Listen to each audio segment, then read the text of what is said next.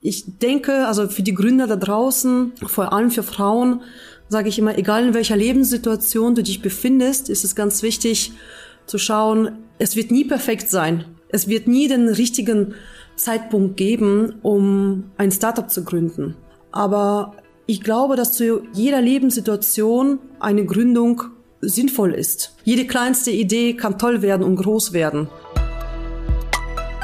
Willkommen zu einer neuen Folge des Neue Gründerzeit Podcasts. Mein Name ist Fabio Gresis und ich sitze heute gemeinsam mit Marina Billinger im schönen Düsseldorf und ich bin total gespannt, was sie mir heute über sich und ihr Unternehmen Leroma erzählen wird. Marina, total schön, dass du heute da bist. Du hast einen tollen Ausblick, auf den du gucken kannst. Mitten in Düsseldorf sitzen wir heute. Ich würde äh, total gerne wissen, wie das angefangen hat, was ihr eigentlich macht. Ja, ich bin Marina, und habe vor zwei Jahren ein Startup gegründet, das Leroma heißt. Und Leroma ist die Abkürzung für Lebensmittelrohstoffmarkt und lässt dann direkt darauf schließen, in welcher Branche ich tätig bin. In der Lebensmittelindustrie, die Bedarf an Rohstoffen hat. Perfekt. Wenn du mir jetzt noch ganz kurz zusammenfasst, was ist Leroma und was macht ihr? Ja, wir sind eine B2B-Plattform und bringen Rohstofflieferanten und Lebensmittelhersteller auf einer Plattform zusammen, indem wir eine Datenbank von allen handelsüblichen Rohstoffen zur Verfügung stellen. Das heißt, wir sind so eine Art Mini-Google, wo man ganz schnell einen Lieferanten finden kann. Aber auf der anderen Seite haben wir auch noch ein zweites Geschäftsmodell, eine Art eBay, eine Überschussbörse für Restbestände, womit wir ja nicht nur die Welt retten wollen, sondern tatsächlich Lebensmittelverschwendung vermeiden wollen und ähm, drastisch reduzieren wollen am Anfang der Wertschöpfungskette. Das klingt nach ganz viel spannenden Themen. Bevor wir so richtig in das Businessmodell einsteigen, würde ich einfach gerne wissen, wie kamst du auf die Idee, dich selbstständig zu machen? Wieso hast du irgendwann gesagt, ich will mein eigener Chef sein oder Chefin? Ja, also das Bedürfnis war eigentlich schon im Studium da, dass ich erstmal vielleicht arbeiten würde und dann mich äh, selbstständig machen würde, habe eigentlich alle betriebswirtschaftlichen Themen in meinem International Management Studium aufgesaugt und ja, die Selbstständigkeit war immer gegenwärtig. Ich hab, war immer mal als Freelancerin tätig und eigentlich schon mit 17 Jahren äh, meine erste Gewerbeanmeldung angemeldet gehabt und damals als Promoterin gearbeitet. Ich glaube, die Idee in die Lebensmittelindustrie kam mir tatsächlich dadurch, dass ich sehr viel Ineffizienzen gesehen habe. Und ähm, ich bin da jetzt über zehn Jahre in der Industrie drin, habe verschiedene Stationen durchgemacht. Und das, was mir gefehlt hatte damals im Studium, aber auch während der Tätigkeit waren viele digitale Prozesse, vor allem in der sehr undigitalisierten Lebensmittelindustrie. Ich finde das immer total schön, so gerade bei dir klang es auch so, dass du irgendwo eingetaucht bist in den Markt und irgendwann dann aber gemerkt hast, hey, das könnte man besser machen. Das könnte ich vielleicht sogar besser machen. Und dann diesen Mut zu haben und zu sagen, hey, ich mache das jetzt einfach mal besser. So kannst du dich da noch erinnern, was, was der Moment war, wo du es wirklich gemacht hast. Weißt du noch, wann das war bei dir? Ja, das ist eine sehr, sehr gute Frage, weil Ideen hat man ja immer. Seit man, glaube ich, Kind ist, hat man immer tolle Sachen, ähm, die man dann Jahre später dann doch im Supermarkt zum Beispiel entdeckt.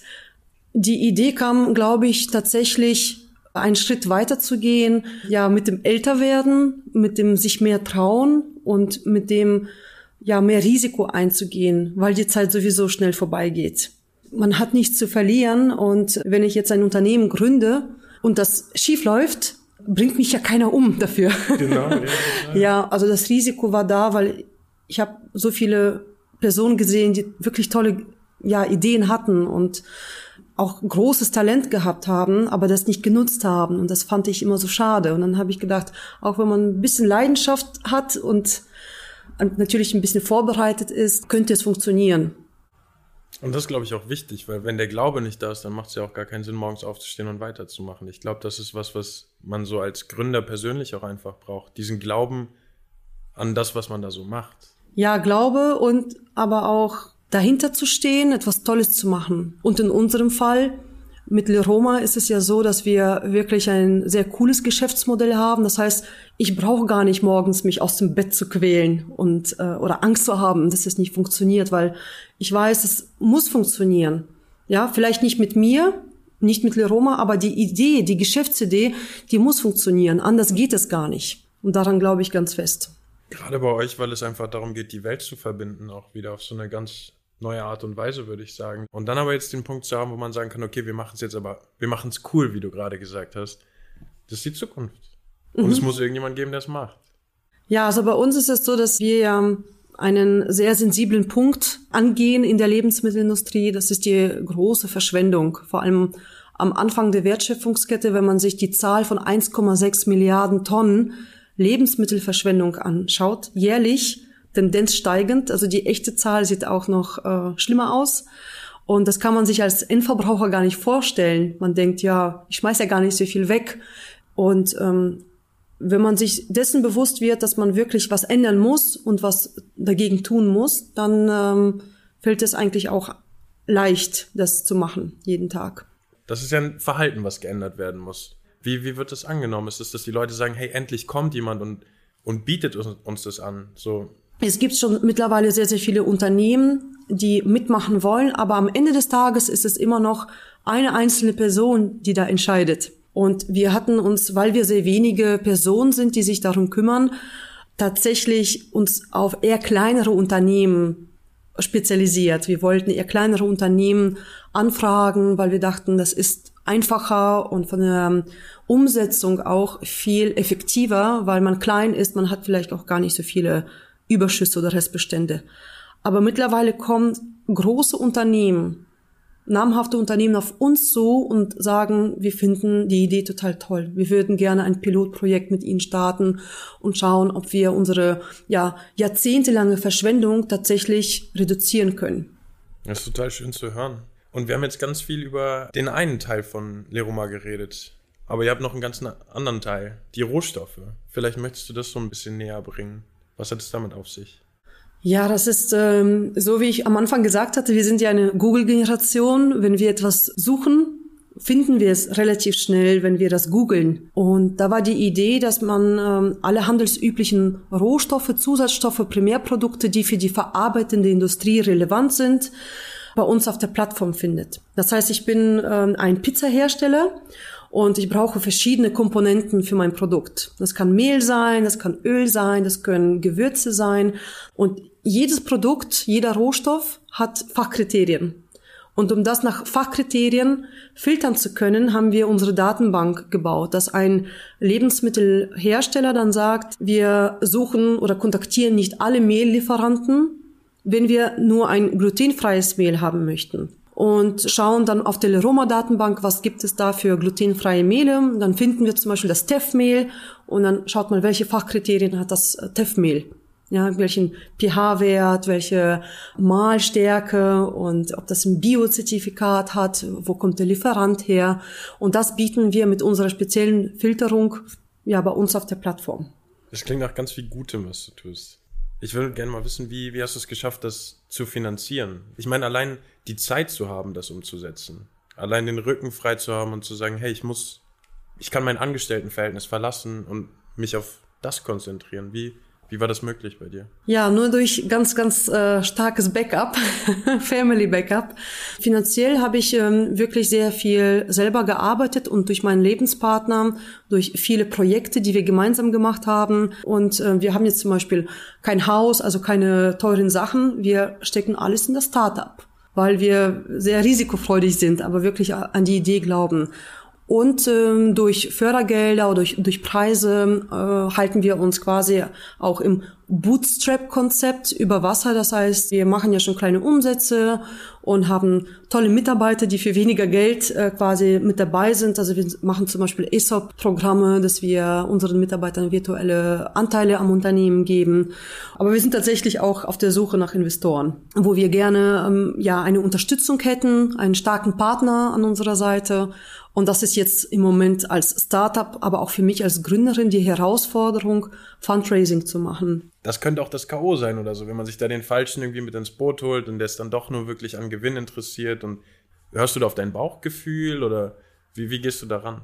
Ja, also Bauchgefühl ist gut, aber ähm, es gibt sehr viele Faktoren, die man natürlich prüfen kann, wo man einfach drüber reden kann. Also der Investor muss verstehen, was haben wir eigentlich vor dass es kein lineares Geschäftsmodell ist, was wir aufbauen, sondern dass wir ganz, ganz viele Funktionen in die Plattform einbauen möchten und dass die Früchte davon ja erst zehn Jahre später getragen werden können.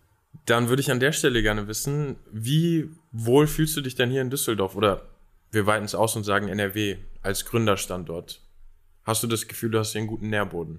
Auf jeden Fall. Also ich finde Düsseldorf ähm, eine tolle Stadt, tolles Netzwerk und ich fühle mich sehr gut aufgehoben im Bereich der Netzwerkpartner, die wir ähm, aufgebaut haben. Wir haben zum Beispiel bei der Gründungsroute angefangen, bei einem Accelerator-Programm, ähm, das Ignition heißt, bei, beim DigiHub.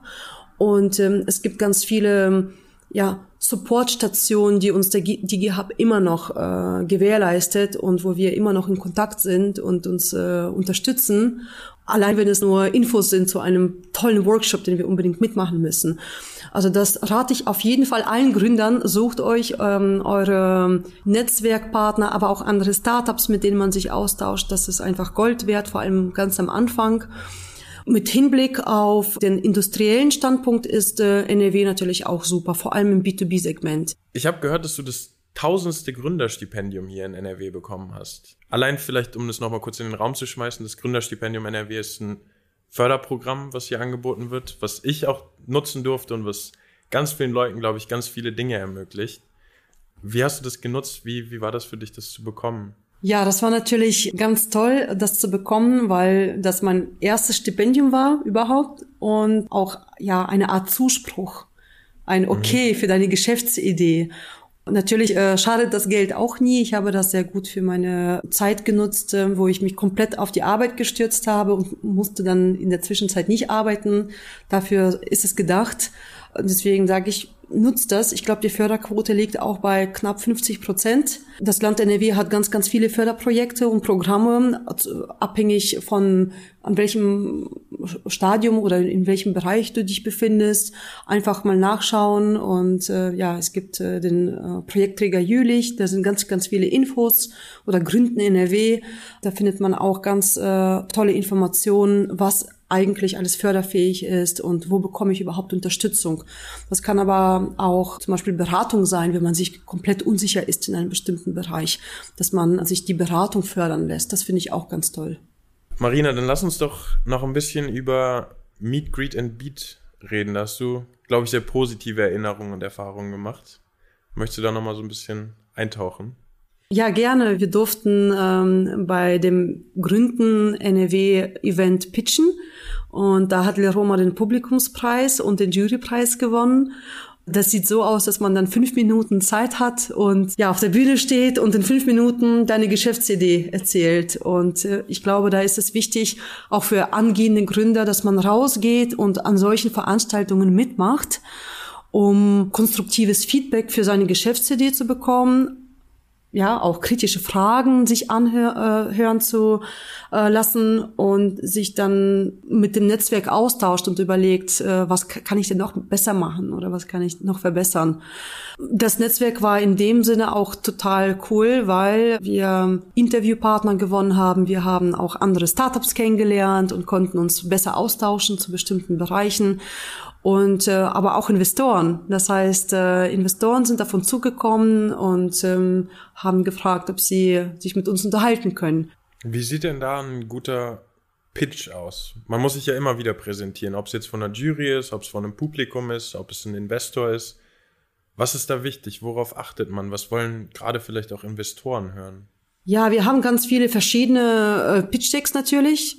Äh, es kommt darauf an, vor welchem Publikum du pitcht. Also wenn ich einen Vortrag vor Fachpublikum habe in der lebensmittelverarbeitenden Industrie und dann sitzen da Lebensmitteltechnologen, verstehen ähm, sehr gut, was für ein Problem wir lösen.